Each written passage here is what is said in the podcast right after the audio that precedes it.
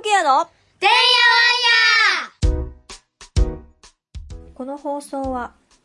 病気や障害のある子どもたちと家族のためのトータルケアを考えるチャーミングケアが日々のてんやわんやの中からチャーミングケアのヒントを探していく番組です。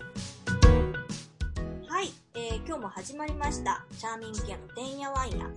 えー今日はですねゲストに、えー株式会社アフリカドッグスの代表えー中須俊治さんにお越しいただいておりますよろしくお願いしますよろしくお願いします。お願いします。アフリカドッグスって、あの、お聞きしたら、まあ一応アパレルだっていうふうに、あの、お聞きしてるんですけど、なんか単なるアパレルじゃないんですよね。そうですね。はい。単なる。そもそもその中須さんのその経歴っていうのが、なんかすごくユニークで、なんかその辺をちょっとお話聞かせていただけると非常に嬉しいなっていうところなんですけど、あありがとうございます。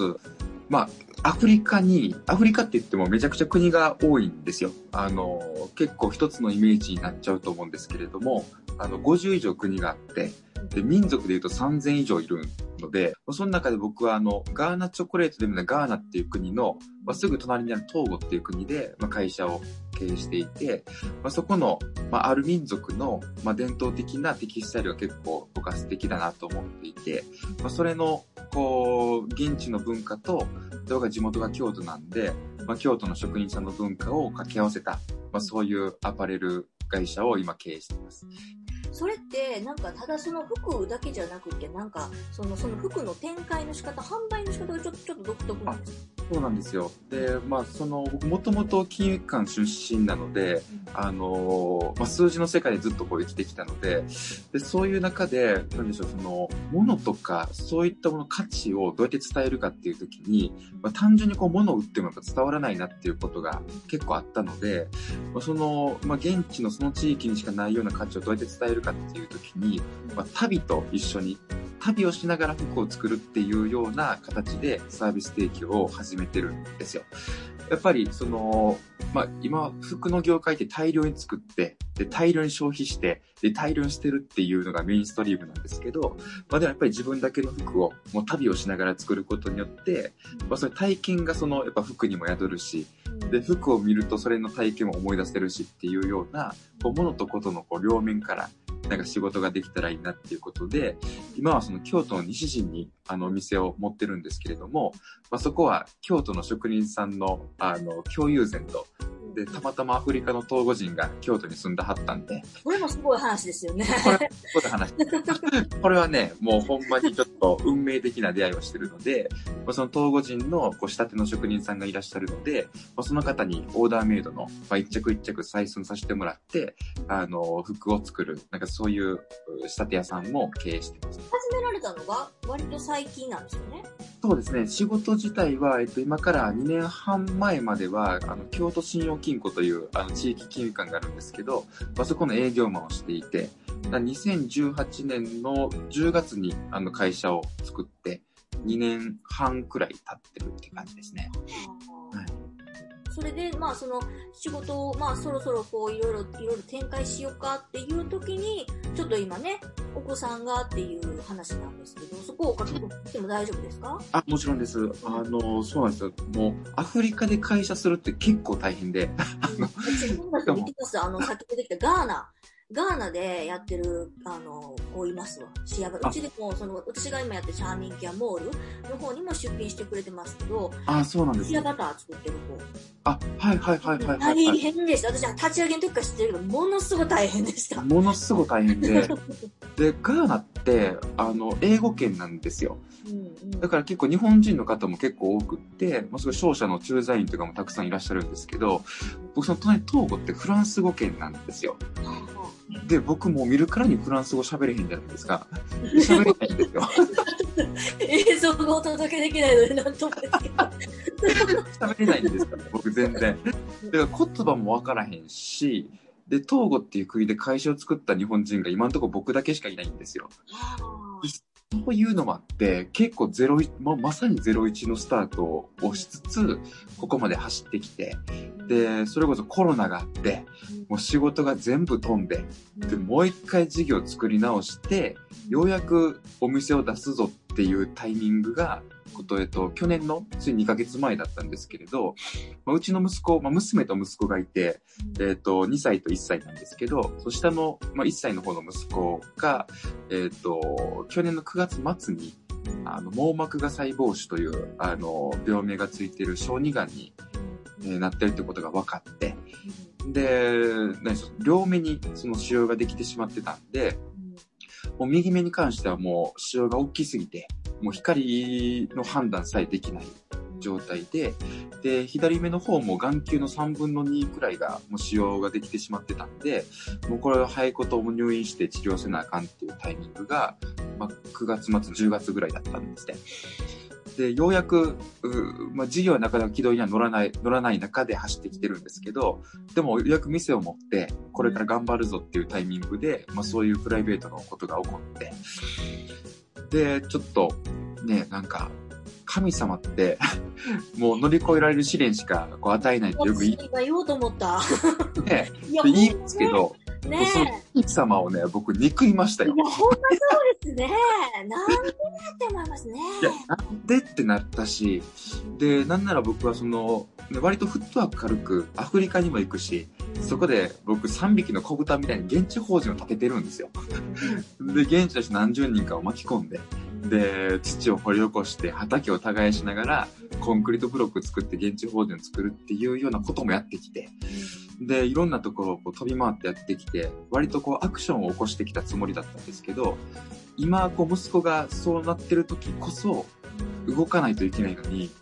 もうこういう時に限って動けなかったりするんですよ。何も考えれなくなっちゃって。で、こういう時こそ、例えば妻にこう気の利いた一言でもこうかけないといけないのに、何も言葉出てこないし、なんか、こう、なん、て言うんでしょうね。そうな私もね、あの、さっき打ち合わせでも言いましたけど、うちはそんな規模大きくなかったですけど、何かこうね、その事業立ち上げた、その翌月にうちも小児がん、まあ、はい血病でしたけど、っていうのが分かって、やっぱり、え、なんでこのタイミングなんて思いまあ、した。ね。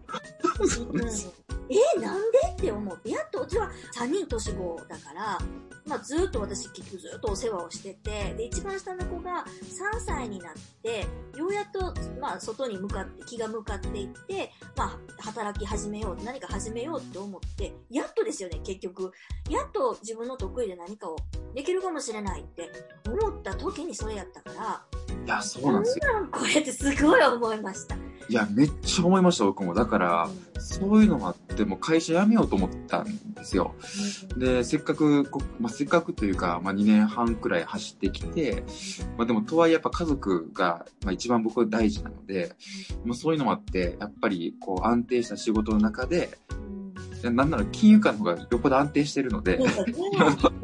で、ありがたいことにまた戻ってきていいよっていう枠組みの中で僕は起業させてもらってたんで、まあ、いつでも戻ってきていいよって言ってくれる上司の方がたくさんいたので、まあ、戻って、まあ、その、ね、息子の治療に、できるだけ近いところで、まあ、時間を割いた方がいいんじゃないかって思って、まあ、会社畳む準備をしてたんですけど、けどこう入院の付き添いで、あのすぐ、息子のベッドの横に簡易ベッドを作ってもらって、で、付き添ってても、やることがほんまいなくて、息子のおむつ替えて、で、ご飯タイミングだったらあげて、で、夜中泣いたらあやすっていうことをやってたんですけど、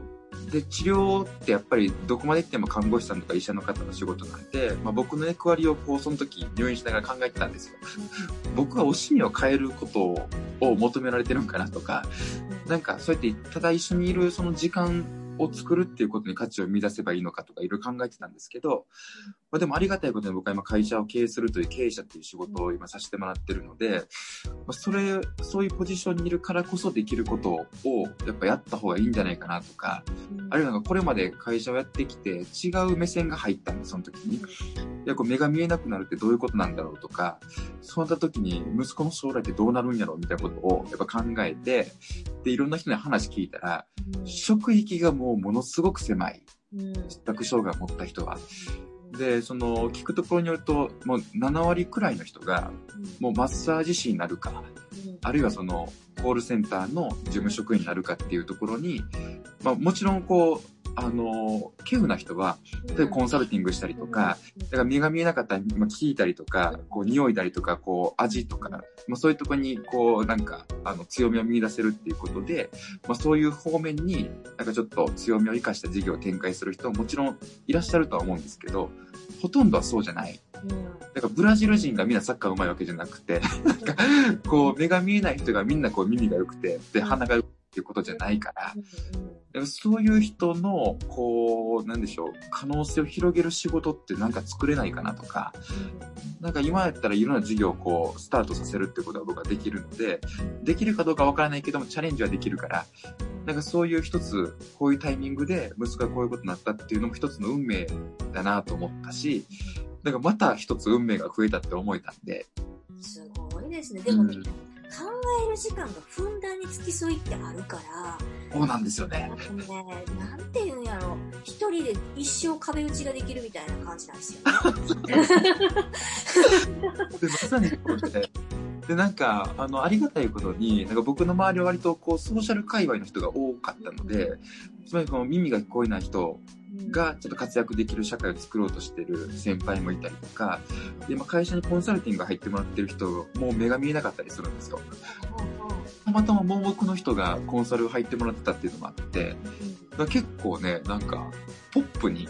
なんかその目の前の、こう、まあ、息子のことを捉えることができる環境がすでにあったっていうのは、まあ、僕の中で結構ラッキーやって。で、でもとはいえ僕はものすごく、あの、テンション下がってたんで、テンション下がってたんで、モチベーションが本当に地に落ちてたんで、だからもう何もかもやりたくないというか、もう何も考えれないし、動けないから、もう周りの人に、まあ、僕今人生で一番やる気ないから、あの、もう何もしませんみたいなことを宣言してたんですけど、でも周りの人は、いや大丈夫大丈夫、なんか僕がやる気あるから大丈夫やで、やる気なくても、みたいなことを、なんか言ってくれる人がありがたいことに近くにいてくださったのは、僕は本当にラッキーというか恵まれてた環境だったなと思ってて。それはきっと。その人がやっぱり、あのーなんていうの、そういうパワーを持ってないと、やっぱそういう人寄ってこないし、で、ちょっと、まあ、の別の話ですけど、あの、合理的配慮っていう話をしたんですよ。あ、話とかの界隈で、結局困りごと、強み弱みがあって、弱みの部分を助けてもらうにあったんで、まあ、配慮していただかないといけない。で、そこって、なんて言うんだろう、お互いがやっぱり、配慮してもらう側も配慮してもらいやすい状況に置かないと、配慮をうまい具合にしてもらえないわけじゃないですか。うんうんで、おそらくその中さんの話をするとすると、きっと配慮してもらいやすいパワーというか、そういう 出してもら、出してたんだと思います。そうじゃなかったら、だから要するに一生懸命な人他のその、今、今そこは弱ってるかもしれないけど、普段から一生懸命コツコツとやってるそこを見てるから、やっぱり助けようとか、こうしようって思うわけで、うん、そこがななかったらやっぱり、うん、大変やね、うん、いろいろあるよねって終わりますよ。ああ、そうですか。ちょっとありがたいですね。なんか。と思います。私もそれで、あの、ななんていうのか、あの、家族でね、うちの、うち自分の配信した あれを家族で聞いて、ほんで、家族でそんな話をちょうどしてたんですよ。配慮してもらうんだなって、これ、配慮してもらい上手ってのもあるんやで、いう話を。でも、なんていうんだろう、そのお子さんがやっぱりそういうふうに、まあ私もね、ちょっとあの状況はちょっと違いますけど、自分の息子が病気になって、それでもまあやめずに、もう結構4年前か、4年ずっと、なんだかんだでずっと走り続けてきてるんで、やめてほしくないなって思います。いや、だからね、僕、あの、結局仕事してて、なんか一番大事なことをずっと探してたんですよ。で、その先輩とも喋ってて、まあ、結局その仕事していくのに、もちろんなんでしょう、あの、ブランディングとかね、それポジショニングとか、うん。うんあるいはなんかそのマーケティングとかね、なんか横文字のいろんなもんあるじゃないですか。うんそれが一般的にこう大事っていうことで、まあ、仕事を始めるときにそういうなんか、あの、セミナーとか勉強会ってたくさんあるじゃないですか。で、あるんですけど、なんか、結局、その、諦めたくないなって思う理由を、どんだけ自分の中に持てるかじゃないかなって僕は思ったんですよ。なんかあの人にも頑張ってって応援してもらったし、で、あの人にもなんかいろんなこと約束したしなとか、なんかあの人も、だからいろんな人の顔が浮かんできて、なんかもう僕、今となってはちょっとやそっとじゃ僕諦めへんやろなって、なんかそういうだって息子がそういうことになっても、いやけどね、その諦める理由を探してしまいますよ。やっぱりそういう大きなね、出来事がある。要は、ライフアクシデントなわけじゃないですか、そういうのって。あそうですそうです誰も悪くないんだけれども、そうです、そうですそう。いう時って、できない理由とか、なんかこう、なんかそういうところをいっぱいあの探してしまうんだけど、それを逆、逆の発想で考えれるってやっぱすごいと思いますよ。いやーそうですね。だから僕、ほんまに、多分人よりも諦め悪いと思います。それはすごい長所だと思うわ。うんなんかなんとなく、あの、実はね、あの、先日、あの、出演してくださった、あの、歌謡プロジェクトの西岡さんからのね、ご紹介で、あの、こういうご縁を渡していただいてるんですけど、西岡さんがもうまるでお母さんのように、あの、なんかそのことをね、すごく、もうこういう人だからって言って、すごいもう激推しされたんですよね。で、もうすごくもう頑張ってらっしゃすごく応援したいから。でも、わ、わわかりました。すごく、あの、言いたいことが伝わります。あ、そういうことか。まあ、なん、なんかこう、なんかわからへんけど、今日私初めて話してるけど、応援したくなりますよね。なんやったら私も応援してもらわなあかんぐらいの立場なんだけど、なんか知らんけど、応援 したくなります、すごく。その、お子さんが病気とか病気ちょっと抜きにしたとしても、そういう雰囲気を持ってらっしゃいますね。あ、本当ですか？ありがとうございます。あの、そうそう、それでちょっと、あの、お聞きしたいな、まあ、シャーミンケアとしてはお聞きしたいなっていうのが、やっぱこのコロナ禍で、えっ、と、入院の付き添いをされてる方で、はい。やっぱりすごく不便を感じ、ふ普段よりもね、あの、おそらくすごく不便を感じになってるんじゃないかなっていうところがすごく、あの、あるんです。で、なかなかその生の声みたいな部分って、あの、聞く機会がないので、い現状どんな感じですか？えっ、とね、僕のところの場合は、まあ、妻と、あの、交代交代で付き添いをちょっとさせてもらっていて、あの、週末僕はお店をやってるので、週末は妻に付き添ってもらって、火曜日から、えっ、と、木曜日が僕の担当なんですけど、まあ、そこに付き添ってって思うのは、なんでしょう、その、まあ、自由があんまないんですよね。自由がっていうのは、まあ、うちの息子は結構、まだ1歳になってないので、1歳前なんで、ま、絶対にその横についてないといけないっていうことで、なんかご飯食べに、まあランチとか、なんか晩ご飯とかは、あの、保育士さんが病院の中にいらっしゃるので、保育士さんのスケジュールと、こう、調整しながら、いわゆるこう、相部屋になってる他の、あの、親子さんとかとも調整しながら、なんか自分の、こう、そういう時間を確保しないといけないっていうところで、なんか、好きな時に好きなことできないっていうのは、もちろん、ボディーブローのに効いてくるんですよね。し、あの、うちの場合は、あの、まあ、首のところをちょっと切って、あの、抗がん剤入れるのにカテーテルを、あの、心臓の方に、まあ、そこが一番血管が太いからっていうことで、そこまで入れて、っていう治療をしてるんですけど、ここがね、どんどんこう痒くなってきてて、シェアは CV、CV カテーテルですか？あ、そうそうそうそう、シーブカテーテルを入れてるんですけど、それね、それを作ってるあれなんですけど、あの、痒くなりますよね。やっぱりずっと張ってるとね。そう、ずっと張ってるとね、でやっぱ引っ張っちゃ、引っ張ってないから、なんかそのガーゼとかテープとかで貼ってるんですけど、で、貼って、取って、貼ってで繰り返すので、やっぱり、やっぱ赤ちゃんの肌ってやっぱりもう少し繊細やから、すぐ荒れちゃうんですよね。で、なんかそこを回転を止めてまた泣きわめいてっていうことを夜中中こう繰り返したりとかしてたんで、まあ、そこのなんか、こう、もう見てんのもかわいそうですよね。そらかゆいわって思うのを止めないといけないし、書いたらあかんってこう注意せなあかんし。でも一応そのカテーテルのカバー、それ引っ張り、引っ張らないようにっていうことで作ってくださいっていう形で作ったんですけど、はいはい。根本っていうか、その CV, CV の侵入部は絶対にシールというか、粘着物が絶対に貼ってあるから、そうなんですよそともしがたいですよね。そうなんですよ、そうなんですよ。おっしゃる通りで、そうなんですよね。なんかそこのもう少し、その、まあ、子供のこう身体的なね、なんかそういう負担を軽減できたらいいのになっていうのは、ちょっと思うんですよね。でもお父さんが付き添いする、しかもどっちか言うたら、お母さんよりも付き添いの期間が長いっていうのは、なかなかね、大変、ま、ま、周りと、まあ、中洲さんは大丈夫そうやけど、コミュニケーションの問題もありますよね。他のそうなんですよあの、今僕その、なん、なんでしょう、その、なんか火曜から木曜とかはそそっちに行ってるんですけど、お店の立ち上げがあったんで、うん。あの、息子のその癌が分かったのが9月末で、で、お店オープンしてるのが11月なんですよ。で、10月1ヶ月は、あの、お店の立ち上げと、いろんなこう、他の外部の方との調整とかがあって、もうほとんどなんかもう連絡も取りづらい状況にあったんで、もうそういう時に、なんか、何考えてんのみたいな感じで、ちょっと妻からこう強いお叱りをちょっといただいたんですけど、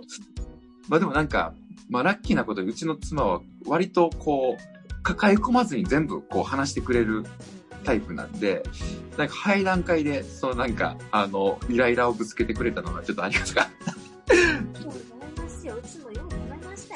私一番初めになんでそのカテーテルカバーを作り出してこんなことになってるかって言ったら、喧嘩したからです。あ、そうなんですかで、カバー作るのね、見たこともないようなもんを結局これ作ってくださいって病院から言われるんですよね。で、ミシンが家にない、えあの病院にないから、家に帰らないと結局ミシン踏めないわけなんですね。で、ううちはその結局点滴医療がすごい初めの5日間は多かったので、出たおしっこの量を測らないかんから、で、消はい毒薬とか自分で取れないから、はい全部私はこう取ってたんですよね。もうい言うたら5日間ほぼほぼ寝てないようなもんなんです。2時間に1回は出るし、それを測らなかったし、ほんで、その5日目になってそれを作ってくれって言われて、結構朦朧とした中で、でもまあ作らな、これ大変やわ、引っ張ったらと思って、言って、作りたいんやって言ったら、そんなもん、あと、あと悪いけど、あと1日ちょっとそのままあのやってくれへんって言われたんですよ。あ別に今、今じゃなくてええやん。その誰でもでできるやん。んで、プツッと切れて私も。あんた今き、今そんな、誰でもできるって見たことあるんかって。私は知らんぞ、そんなもんって言って。で、まあまあ怖いこと言うたるぞ、医者が、って言って。引っ張って言うたるぞ。それ、引っ張って抜けて血血まみれになったらどないすんねんいう話でバー喧嘩になったんですよ。それがやっぱり、でもこれって、やっぱり、喧嘩の原因になるぐらいのことやから、うちだけの話じゃないなと思って、あ、そう、あ、すごい。これがきっかけでした。でも、そそんなん、でもそ、そんな、あの、一つのエピソードだっていっぱいありますよ。めちゃめちゃ、言われへんぐらいのことがいっぱいありますよ。で、なんかその時に、そういうコミュニケーションについて、結構妻からこう勉強させてもらったんですけど、で僕はその、もう明らかに肉体的にしんどいんですよ。じゃその店立ち上げて寝てないし、食べてないし、で、なんかもう全然時間ないからもう夜通しやってるみたいな感じで、明らかにしんどそうなんですよ。しんどそうな雰囲気、見た目がしんどそうってなるんですけど、妻もしんどいんですけど、それ精神的にしんどい方じゃないですか。うんうんでそのパッと見は僕の方がしんどそうやから、そういう人に思ってることも言いづらいみたいなこと言われたんですよ。そうだから、その僕は頑張ることが全ていいことやと思ってたんで、うんでもなんか頑張りすぎて、なんかもう疲労困憊でヘイヘイしてるみたいな感じの人とコミュニケーションはやっぱ取れないんだって思ったんですよ。だからそういうのもあって、僕はもうちゃんと寝て、ちゃんと食べてっていうことをちゃんとかなと思いました。そうやと思います。じゃないとお互い言いたいことも言えへんねんなっていうことを僕は妻に気づかせてもらったんで、この、なんていうの、いや、いいことじゃないですけどね、子供が病気になるのは決していいことじゃないし、できればそんなことにはなりたくないけど、うん。でも、今まで見過ごしてきたこととか、あんまり立ち止まって考えなかったようなこと、割といろいろ考えますよね。そうなんですよね。だから、こう、これって別になんか息子が病気やからっていうこと以前に、なんかもっとその根本的なこうスタンスというか、言ってるみたいなものを、なんかよりこう濃く感じれるというか、なんかそういういい機会やったなって今になったらちょっと思いますね、やっぱり。でもこれからまだちょっとね、あの、東京になんか手術に。あ、そうです、そうです。またまだちょっとそれはそれでこのコロナ禍で過酷な状況やっていうふうにしてますけど、それ大丈夫そうなんですか？ま、ま、え、いつが一応見通しとしては、最終はどこがあれなんですか？いやー、これ最終がちょっとまだ見えなくって、でさ最初入院するときに、まあ、1年か1年半ぐらい入院してもらわんとあかんですみたいなこと言われて、先生に。で、結構長いなと思ってたんですけど、えっ、と、10月中旬、中旬下旬ぐらいに入院して、でそこから2ヶ月ちょっとぐらいで、だいぶ腫瘍がちっちゃくなってきたから、で最初の治療は東京の国立がんセンターに行って、で、そこで、あの、がん道中っていう、あの、眼球瘤の血管に直接抗がん剤を投与するというあの治療があるんですけど、まあそれをしに行くっていうタイミングが2月の上旬にあるんですよ。で、来月は東京に行く予定をしてるので、まあ、その入院期間は1週間くらいらしいんですけど、まあ、それを毎月、あの、東京に行って治療せなあかんということで、もう東京まで車で、あの、大阪から行って、で、それを月にろな7時間、8時間ぐらいかかるらしいんですけど、行って、で、それを月に1回繰り返さなあかんっていう感じですね。いつまでかはちょっとわかんないですけど。